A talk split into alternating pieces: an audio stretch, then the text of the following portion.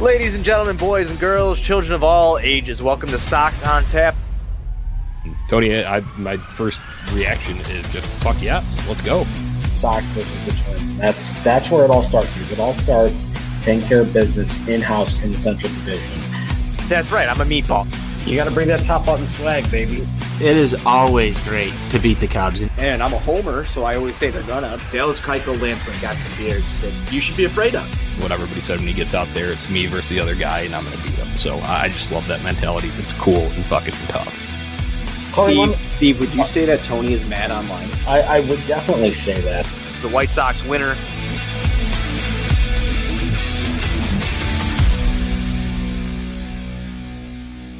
White Sox fans, welcome into a Friday night edition of the Sox on Tap post game show. It's Johnny Nani here alongside NWI Steve discussing a soul crushing loss in Cleveland. Where else?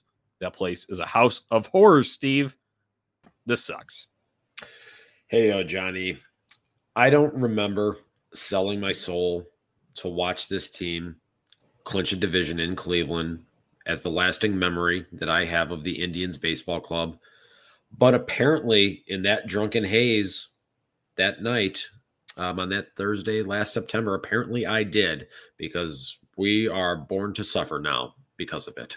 This episode is titled Cleveland is Our Hell. Um, as I mentioned, it's a house of horrors, just a litany of things that have gone wrong over the past few years. There, you talk about early this season, you can talk about a meltdown in 2020 at the end of that season. Obviously, luckily, we are able to have that moment that you had talked about clinching the division there. But tonight, was a culmination of it all, Steve. This one had everything. This one had the false hope early. This one had the downfall in the middle, the meltdown. And then this one also had the injury to add to the insult. And it feels really bad. I feel really defeated right now. I don't know about you. That, that's the only way that I can describe this. I mean, would that be described as the 2022 White Sox hat trick? Yeah, right. You know, it just. We were talking about this before we hopped on here that feeling of perpetual fear that this thing is going to turn bad. It's just a question of when, not if. And then it did. And then it just kept getting worse. Yeah. Uh, we, we'll get into breaking down some of this. Um, but you know, we, we know you're as frustrated as we are here at Sox on Tap. So go and subscribe on Tap and on YouTube. Drop your comments in here. Yeah, we already got one. End the season. My God, the offense is awful. Yeah, that kind of stuff. Go ahead, vent that stuff in the comments. Um, that, that's what we're here for on the Sox on Tap post game show. So, um, I guess Steve, we got to dive right into it. Let's just rip the goddamn band aid off. And actually, the start of this game, not too bad. They they set the tone a little bit. And, I was, I will say, um, I know we're going to get into some gloom stuff here, but I was a little bit encouraged, especially after that uh, ass beating that they got handed uh, to close out the Astro series. I, I was uh, happy with the first inning performance, and then obviously, you know, they still missed an opportunity there, but you go up 2 0 uh, early in this thing, and um, for the time, felt all right about this one. Yeah, you did. I mean, they they shrugged off that terrible performance yesterday and jumped on Tristan McKenzie right out of the chute there. Um, you know, what was it? Four batters into the game, you're up one nothing already. Um, you know, and five five batters and you're up you're up two to nothing, and you're thinking, hey, okay, we we got a shot here, and they had an opportunity to add on more, um, and then yep. unfortunately, kind of what we would see later on in the game um, as, as a harbinger of things to come here, they had you know a chance to tack on additional runs there in that first inning and really put McKenzie on the ropes. They weren't able to do it. And that turned out to be a very pivotal situation in this game here. But after that first inning here, you know, you get you get those two runs, you're feeling good. And Lance Lynn went out there in the bottom half of the inning and was utilizing the high fastball, particularly the first uh, time through the order here, and doing it with great effect against this Cleveland lineup, a team that does not strike out particularly often. He was getting a lot of swings and misses elevated at the very top of level of the strike zone. So you're thinking, hey, okay, this is we're we're we're cooking here. We got a little something tonight. Right. Yeah. You talk about Lance Lynn there, and I guess that's the other positive here before we go into a sea of uh, negativity and doom and gloom. Um, but yeah, Lance Lynn gave you a chance tonight, right? He goes five and two thirds. Uh, he gives up five hits, only one run. It came on a solo shot by Jose Ramirez, and uh, Walling walks one, uh, strikes out six. Like you'd mentioned, a lot of those coming on elevated fastballs. So he he he battled the day. He, he gave he gave the White Sox a chance, and um, I would say eh, when he came out of the game, it was time to do it. So that, that was a decent decision before a uh, list of dumbfuckery ones that we'll get to down the road here. But uh, when you're talking about that in terms of positives, there uh, it was Lance Lynn uh, giving you a shot uh, tonight. And, you know, I love to see that. I'm a big supporter of Lance Lynn. Uh, we're, we're, in the Fear of the Beard Club here. So, uh, unfortunately, they weren't able to back him up, Steve. And let's talk about that. In that first inning, Yasmani Grandal has, uh, what, two runners on. He grounds into a double play to end the threat. One out there. Um, so th- that one really stings. However, you, you think it's still early and there's other opportunities. They would have another opportunity, Steve, a prime one in the fifth inning and just breaking the sequence down. Harrison leads off with a double, and then he gets a third uh, on a wild pitch. And then what do the White Sox do? They go and turn around, strike out three times in a row. Granted, Tristan McKenzie was on. He did turn it on after that first inning. But when you have that opportunity, runner on third, nobody out, how the fuck do you not score? And particularly knowing that after Seby Zavala, you had the top of your order up. So it wasn't as if, you know, you did that, then you have seven, eight, nine coming up to follow um, guys that you would anticipate having a little bit of difficulty putting the bat on the ball, putting the ball in play to try to get that run in. You've got AJ Pollock, you've got Andrew Vaughn coming up right there to not score a run in the in that particular inning. I starred that as I was taking my notes, watching the games, and I'm thinking to myself, I hope and pray that this is not the thing that we look back on later tonight when we're talking as the turning point in this game. And sure enough, it was because almost immediately, you know, granted, you know, Cleveland didn't get on the board until the sixth inning there, but you know, you you just you just yeah. fucking knew. You just yeah. knew. Yeah, you and Steve, I kind of laugh because you talk about that whole sequence that you just did when you're talking about writing that down and starring that. I do the same thing when I take notes of this game, and I wrote, "Will come back to bite," and that I usually just leave it kind of like open ended, like, "Will it come back to bite?" or "Will it?" You know, they, they were able to overcome it, and sure enough, came back to bite them because they needed more uh, in, in, this game. So um, break it up with a little humor here because it's just funny that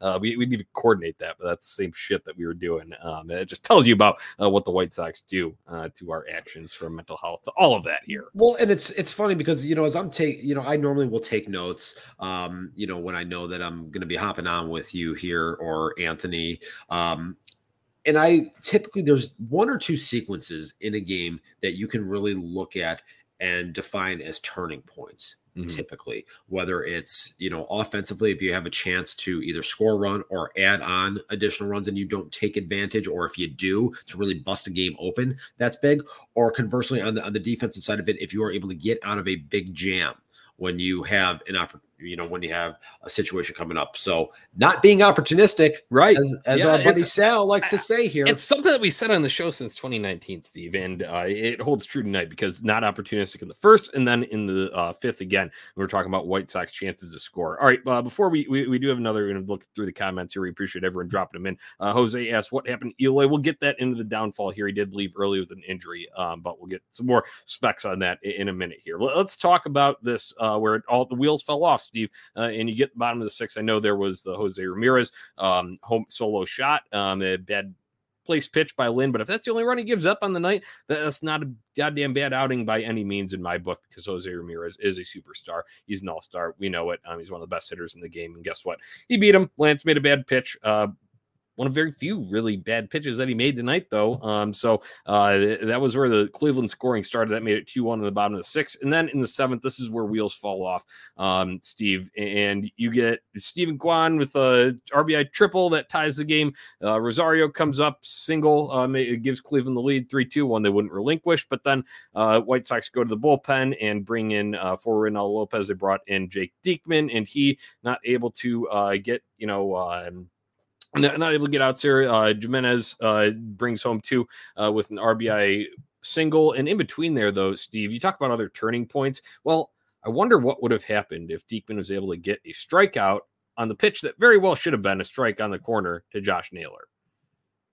Yeah, that was that was pretty painful to see right there because that was a strike. You know, the one thing that I was kind of observing as I was watching this happen Reynaldo Lopez, a guy that has just been nails all season. Just really didn't have it tonight. You know, he starts out, he gets the the strikeout of, of Nolan Jones. The the real thing that bothered me was then seeing him give up that double to Tyler Mahle, a very light hitting backup catcher. Um, that was kind of troubling there to say the least. You know, then he gets Myles Straw and he's two and two on Steven Kwan. So he's he's one pitch away from getting yeah, there's another one because that pitch was inside. That was Yeah. off the plate. Yeah, yeah. So you know, wasn't wasn't a terrible pitch by by any means, but it's just like it's in Cleveland, so you know Right. he's gonna find a way to put bat to ball, and it's gonna find a hole in there because that's just what happens there. But we didn't see the normal lights out. Crisp electric stuff from Reynaldo Lopez that we have seen for almost the entirety of the season. And he unfortunately picked a really bad moment to have that happen. Right. Yeah. It, sucks. It sucks seeing that because, you know, you, you don't want to go and pile on the guy. Sure. uh, tough outing for him. But as you mentioned, just nails up until this point, re- really owning that bullpen role. There was a lot made about um, what he's been able to do in, in transitioning that. And that's not something that's easy. It- it's hard to give that up as when you're a starter coming up and then go into that role. So, uh, like you said, tough timing for it, but they were in Cleveland. So what the hell else did we expect here uh, as White Sox fans? That would be the damage there uh, in this one. But don't, uh, Steve, we, we've got, you know, uh, in between all, all of that, we, we've got some managerial decisions that leave you scratching your head once again. Excuse me, ripping your hair out once again. Uh, and the first being, uh, dude, one-two intentional walk again. Is like is he trying to troll us or what? Oh, I think he he absolutely is. the The worst part about it though is him and his defenders are going to use that as justification to say, "See, it was the right move." It's not the right move. It's, No, it's, uh, it's when you when you have two straight. It'd be what if you're down two. Oh, okay, that's that is what it is, and then you know what whatever. But you, you have it was a one-two count once again. The thing that got national attention. I'm sure this is going to blow, blow up once again. Maybe not as much because obviously in, in the previous one it really really backfired in terms of the um uh you know home run that was hit back in early June. Uh, but with this one, I know, like you said, they're able to get out of it, but it's just the decision making process of that that just, like I said, leaves you ripping your hair out, not scratching your head, ripping your hair out. You know, and there was another decision earlier on in the inning, the decision to, you know, you had Jake Diekman warming up, getting loose um, for the spot when Steven Kwan came up. I did see a lot of kind of back and forth on twitter.com about this. Uh, one of the things that I actually went back and looked after the fact was if you look from an OPS standpoint, you know, this year, Steven Kwan 654 against left handed pitchers, 801 against righties. So it's really kind of a coin flip because again, Reynaldo Lopez has been outstanding this year, and he has really had very little variance dependent upon handedness this season. Um, I wasn't overly upset about the idea of leaving Reynaldo Lopez in to pitch to Steven Kwan in that particular spot just because of how good he's been this year. But I know I did see some discourse on on the old uh, Twitter timeline regarding that. So it is one that you can kind of look back on a little bit and say, okay, should he have gone to Diekman in that spot? Now Diekman himself had had troubles navigating the strike zone today, so it's almost kind of a, a Also got screwed on one, like we talked about too. Yeah. So that you know, yeah, but then again, he put himself in that spot by not being Right. able to navigate the strike zone. So yeah, uh, it, it all just kind of uh, builds up and adds together. All right, one last thing on decision making here. You had the pinch hit uh, in, in the top of the eighth. I know you're already down three here, and then you go Gavin Sheets, and this also gives up your DH because you're pinch hitting for Seby Zavala, who is behind the plate tonight. Um, interesting move there. I will say. One thing that I noticed from earlier in the game was that Seby Zavala looked absolutely fucking clueless at the dish. So there is at least one strike in my category where I would say I'm glad that I didn't see him hit, but at the same time, the ramifications of it are, are more of what you're looking at here in terms of the decision making uh, questioning here. Yeah, right? yeah. I, I think particularly if that had only been a one-run game, and if the Sox were able to kind of muster any type of offensive threat after that, um, to the point where if the pitcher spot would have come up, then it would have just all hell would have broken loose. Right. Jimmy we Lambert was due up like second right. Right. right if they would have gotten there. So Right. uh, So all, all hell would have bro- broken loose in that particular spot. Um, you can kind of even take it a step further and say, should Gavin Sheets have been, you know, DHing tonight Right. instead of Yasmani Grandal anyway? But you know that's a whole different discussion. Yeah, I, don't know if we and I think we. I think we can go down just a, a, a little quick. Let's just address it here tonight, uh, Steve, because obviously we talked about the first inning wasted opportunity, and that was Yaz uh, grounding in the double play. And you had said a comment that I agree with, even as I've been a Yaz fan in the past, because I do like the potential that he provided and what we, I was hoping we would see. I called him an X factor for the second half, hoping he would have a resurgence like he did at the second half of last season. However, that has not been the case. It, it has continued the struggles, and you said he is unplayable. That's your comments, and Yeah. I would have to agree with you right now. Yeah, hundred percent. I mean, um, I haven't looked at exactly the numbers here, particularly in the second half since the since the All Star break, but it's just it's been terrible. Um, plain plain and simple, the numbers as a whole on the season, he's got a sub six hundred OPS. I mean, he's got a slugging percentage in the two fifties. Um, that's just not great, Bob. The fact of the matter is, there's 42 games left here at this point. It's not about Yasmani Grandal's feelings anymore. It's not about his average annual value on his contract. You know, you're four back in the loss column here. It, it might be too late now at this point here. Um, this was a spot, you know, and, and the weird thing about it too was, you know, Gavin Sheets had didn't he have like three, three or four hits? four yesterday? hits. He had four hits, yeah. yesterday. Yep. So you're in this spot where then you're just you're going to go back to having would have faced a righty. Yeah. yeah. So you have both of your catchers in the starting lineup tonight. It's just one of those things that it just doesn't make sense to me at this point. Um, and like you, I've been a big Yasmani Grandal supporter because of what he had done with this team in 2020 in the abbreviated season and in 2021, particularly when he came back last year. He had an Yep. over 900 OPS Yeah. in a White Sox uniform coming into this season. Here. Was he So one of the top five run producers after coming back? Right, for Exactly. regular season baseball. Yeah. Exactly. But Right. he's not he's not that guy. You can just see it. His legs are not there and pitchers are not afraid of him. I've talked about this maybe maybe a week or so ago. The walks aren't there and that that famed plate discipline is not a strength at this point because pitchers know that they can just go right at him with no fear of repercussion. Yeah, right. And uh, uh, I'll just as we wrap this up, one, thing that you had suggested, you had said playing uh, Andrew Vaughn at first, and letting Jose Abreu DH because you did see Jose. Obviously, of course, he was going to gut it out, but you did see him uh, grab for the leg a little bit uh, after running a ball out uh, on that kind of weak single that he had early on first inning, I believe that was. So um, that, that that's a strategy that you know I would probably be in support of here as we're looking at that. Well, let's get to I mentioned that name there, Andrew Vaughn. Um, and now I guess we're in the injury portion of this because Andrew Vaughn, scary moment, Steve. Uh, he has one that comes high up and in, hits off of his shoulder, and then goes and hits his face. Looks like he had a bloody lip. Um, however, as I'm looking at some reports here as they're filing through, Andrew Vaughn has some bruising on his upper lip. Says he feels lucky the ball hit his arm first. Uh, feels he could play tomorrow. Uh, might not look too good, but I'll be out there, is what he said. So that is positive news on that front. What a fucking scary moment, though, Steve. I've gotten hit in the face before, and it's not fun. I I fortunately have not. Um, so it, it is definitely a good thing that the ball did make initial impact off of the shoulder and then obviously did get him in the face on the on the ricochet. Um, you know, he's he probably gonna need a little bit of dental work when he gets back to Chicago um at some point next weekend here. But the fact that it didn't hit him flush obviously Yeah. is a good good sign for Andrew Vaughn in particular there. Um, but yeah, I mean he's he's gonna have some uh some bruising there in the morning and Yep. um but you know they dodged a bullet in that sense that it didn't hit him flush. Oh, right. Especially with what happened after. And uh, just talking about how bad it could have been. When I got hit, I broke an orbital bone.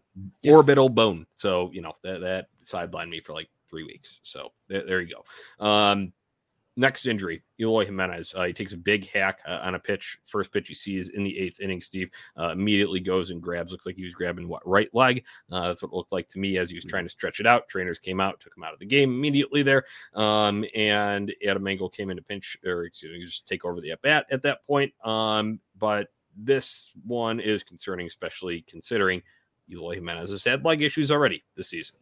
Yeah, I I, I saw from uh, James Fegan a- after the game that apparently um, during the post game presser, uh, TLR said that it was a knee contusion that he he sounded kind of like a coin flip whether or not he's going to be available tomorrow. Right. So that's not ideal, especially knowing that you have a dead roster spot for Luis Robert at this point. Um, you know, it's been been a week since he has stepped on the field. So and, and you're Oh. just burning a spot there. So you're you're running out of bodies at this point. Yeah, So- and uh, don't know. yeah, as as you'd mentioned that, I guess the status officially from TLR is uh, day to day for Eloy Jimenez twisted his knee on the swing. Um, Steve, I tweeted something earlier in the game. and This was more relating to his front foot, but the way that he he like points it like back at himself, like towards like the backstop. I like feel like I get calf like strains just like watching him. But obviously, then he, he was trying to hit the ball out of the ballpark. He took a big hack through on this first one. So then he spins his, you know, as he's like coming through, he like uh, someone replied to me and said he corkscrews himself, and that makes sense. And it's like I understand it, and it looks great when he hits the ball at the ballpark or when he drives doubles to the gap, but it doesn't seem too sustainable to me. And I know you can't like really change that. It's probably like an off-season thing, but for a guy that's been so injury prone, just worries me. I don't know about you. You know, you know, it's interesting that you bring that up. That was something I noticed myself. I would say about a week ago that just the way that he's turning in that uh, front left foot seems a lot more exaggerated than it was um, in the first half of the of the season, in particular, and in years past. So that's something that it caught my eye as well, and it's just. It seems like such an odd way to Yeah. position yourself from a hitting standpoint. it feels like you do that enough and something's eventually going to give. And it's interesting that now the injury's on the other knee, right? It's on his back knee, uh, spinning through that. So I guess that was more a product of like swinging through really uh, hard on that one. But Jose, there you go. Um, you commented, said what happened Eloy. That is the update on him. So um, yeah, I guess the last one here, we're- as we're on the injury front, might as well. A guy that you mentioned in passing there was Luis Robert. Took batting practice before, but um, not uh, able to kind of fully, fully uh, go through it on the swings. That's kind of been the issue with him. I know he pinch ran on Wednesday night, but Steve, this is annoying because I would have rather just not have him pinch ran on Wednesday night and then just get a fucking body up here and put him on the injured list. Like, what's so hard about that? I don't understand. I I don't get it either. The thing that is more annoying for me is the lying that goes on from Tony La Russa as it relates to injuries. Uh, basically, you know, this whole thing started out as, oh, it's just day to day. Oh, we think he's getting close. And then you have the pinch running um, stint out there. So you're thinking, okay, you know, he should be back anytime now. And then here we are, you know, two days later, and he's still nowhere to be found. Yeah. So it's just like, what is it really? Why is it Right. so hard to be upfront and honest? About the status of the player instead of bullshitting. Yeah. Right. Yeah. Uh, There's that. And then uh, I, you know, uh, I'm not in there. Like I've said a million times here. I wish I could be a fly on the wall in the clubhouse, in the trainer's room, wherever it may be.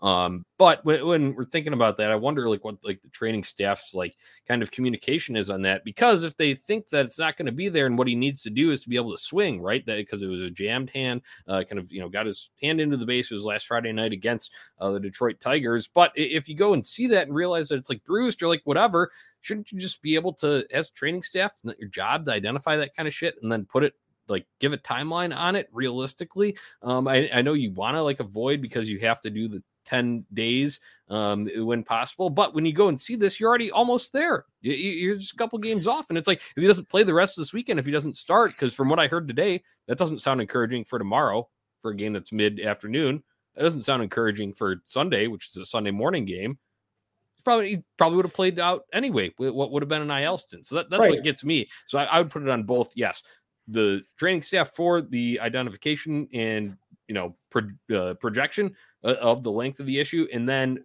on like you said, the communication of it from TLR standpoint. Yeah, and you know, to your point there, we're we're getting to the juncture now where it's you've basically burned a roster spot for a week here. And if he doesn't play tomorrow, if he doesn't play Sunday, you will have gone And- the, the 10 days just with a dead roster spot. Yeah, and, and, you know, I know there's not extremely sexy options there, but if you really wanted to bat, you could go a Jake Burger route. You could go a, uh, you know, if you really, really needed an outfielder, we've seen Adam Haseley up here. I know that's not a name that we really like to see. Whatever. However, like you said though, it's a guy that is actually able to get out there on the field and do all of the required tasks, right? Um, Yeah. So th- that's just where we're at on the injury front here. So uh, a, night from hell in, in, Cleveland. Cleveland is our hell. This is just brutal. And now you go and look at the the picture of this thing. I haven't really checked around the league, but can you give us an update on what else is going on around the AL Central? Because I saw uh, you had saying that we're going to be about four back here. I entered the game two and a half, right? So not great. Well, there were two and a half coming in to uh, to the evening here. Um, three back in the loss column, but now it's three and a half with four games back in the loss column. And the other thing that people need to realize here at this point is this win right here tonight. This was Cleveland's ninth win of the season against the Sox. They win one more, they take the season series. That basically gives them another game in hand you know, when it comes to right. a divisional tiebreaker here at this point. Yeah. Um, and then as we look, you know, across the rest of the Central here, the Twins are up two to one in the top of the ninth on the Rangers. The Rangers have runners on first and second with one out, so they've got an opportunity to, um, you know, and then naturally now Brad Miller hits into a double play to end the game, so the Twins win, so they lose ground on both teams. Awesome. Lovely. Awesome. Glad, glad we got that live update yeah. here. Just real encouraging shit yeah. here. The, the shit show that is the Sox on Tap post game show here on this Friday evening. Uh, Cleveland is our hell. This AL Central right now is our hell. Injuries are our hell. Everything sucks right now. We're dying. But Steve, they'll be back at it tomorrow night. And there's one saving grace. It's Mr. John Cueto taking the mound Saturday night. He, we don't deserve him. Like you said, the, not the hero we deserve, but the hero we need. John Cueto has has gone out there and he has done the job almost every time he has taken the ball this year. He has point blank said that, you know, he's got the stones and um, he's going to go out there and he's going to give everything he has. He's going to put this team in a position to win a baseball game. He's going to have his work cut out for him tomorrow because he's going to be opposed by Shane Bieber. I know a lot of people are going to talk about the fact that the Sox put it on Bieber the last time they saw him at the corner of 35th and Shields uh, two or three weeks ago. Uh, but the fact of the matter is, the likelihood of doing that two starts in a row against well, a pitcher of Bieber's caliber, one who has dominated the Sox pretty frequently across his career, that's not the most encouraging sign. Right. And I'm going to go back to okay, they talked about the last time at home. Great. That's fine wonderful. But we're not on the south side of Chicago. We're in Cleveland, which is our hell, as we outlined earlier in the show. And guess what he did last time? Just absolutely shoved a complete game down our throats. And we had absolutely no chance at all. So that's where I stand on it. And I don't feel too good, even though, you know, Johnny Cueto is going to go out there and he's going to give it his best. I would imagine he's going to give you seven to eight, really strong, probably only two, three runs allowed. Probably yeah, scatter, like, probably scatter close to 10 hits within he'll there. give up a t- he'll give up a two run homer to to Jose Ramirez. Yeah, because right. just because. Yeah, and um, they're gonna have to find a way to scratch and claw, you know, three three runs right. somehow and, against and this you, Indians pitching staff. Right, and you go and look at not even technically the ace then of the staff. I know he's been really solid this year overall, but the White Sox struck out 14 times against Tristan McKenzie um, tonight, and obviously weren't able to generate much against the bullpen either. So. Um, it's it's a daunting task uh, that lies ahead. I'm going to get absolutely sloshed for the game, Steve. That's the only way I'm gonna be able to make it through it. Oh yeah, listen, I'm uh I'm gonna have be a day tomorrow. So you know what? Whatever happens, I, happens. I encourage all listeners of Sox on Tap to do just what Steve and I are gonna do. Go, go and have yourselves a day, have yourselves a Saturday. Um, and make sure if the White Sox bring you more pain, you're numb to it. If they somehow pull it out, be in an elevated mood to celebrate it. Yeah. That's where I would leave you. My advice for Sox on Tap listeners. Just we don't pull a Marcelo Ozuna. Yeah, right, right, right, right, right. Yeah, yeah. That, that, that, that's a good point. Safety first um, on that front, but have yourself a good time um, and enjoy it because you'll need it. Uh, I think you'll need the libations to get through it. Um, doesn't favor White Sox when I go and I think about Shane Bieber pitching in Cleveland against them and what White Sox uh, have done track record wise at Cleveland, especially this year. So, um, that, that'll about do it for this Sox on Tap post game show. Steve, uh, it was a tough one, but uh, I will say I do feel a little bit better after venting that out with you. We hope all of our listeners do as well uh, by doing so through the comment section. You can go and join them by subscribing to On Tap Sportsnet on YouTube. Jump in uh, that comment section whenever we go live, and we'll feature them on this show. OnTapSportsNet.com is the place to go for all your Chicago sports literature and podcasting needs. Give us follow on social media at Sox on Tap and at On Tap Sportsnet. Steve, give me the final thought, and let's get out of here. I hate Cleveland. They're the bane of my existence. If I ever become president, I am expelling the state of Ohio from the union. Cleveland, you suck. I'll always hate you. Thank you.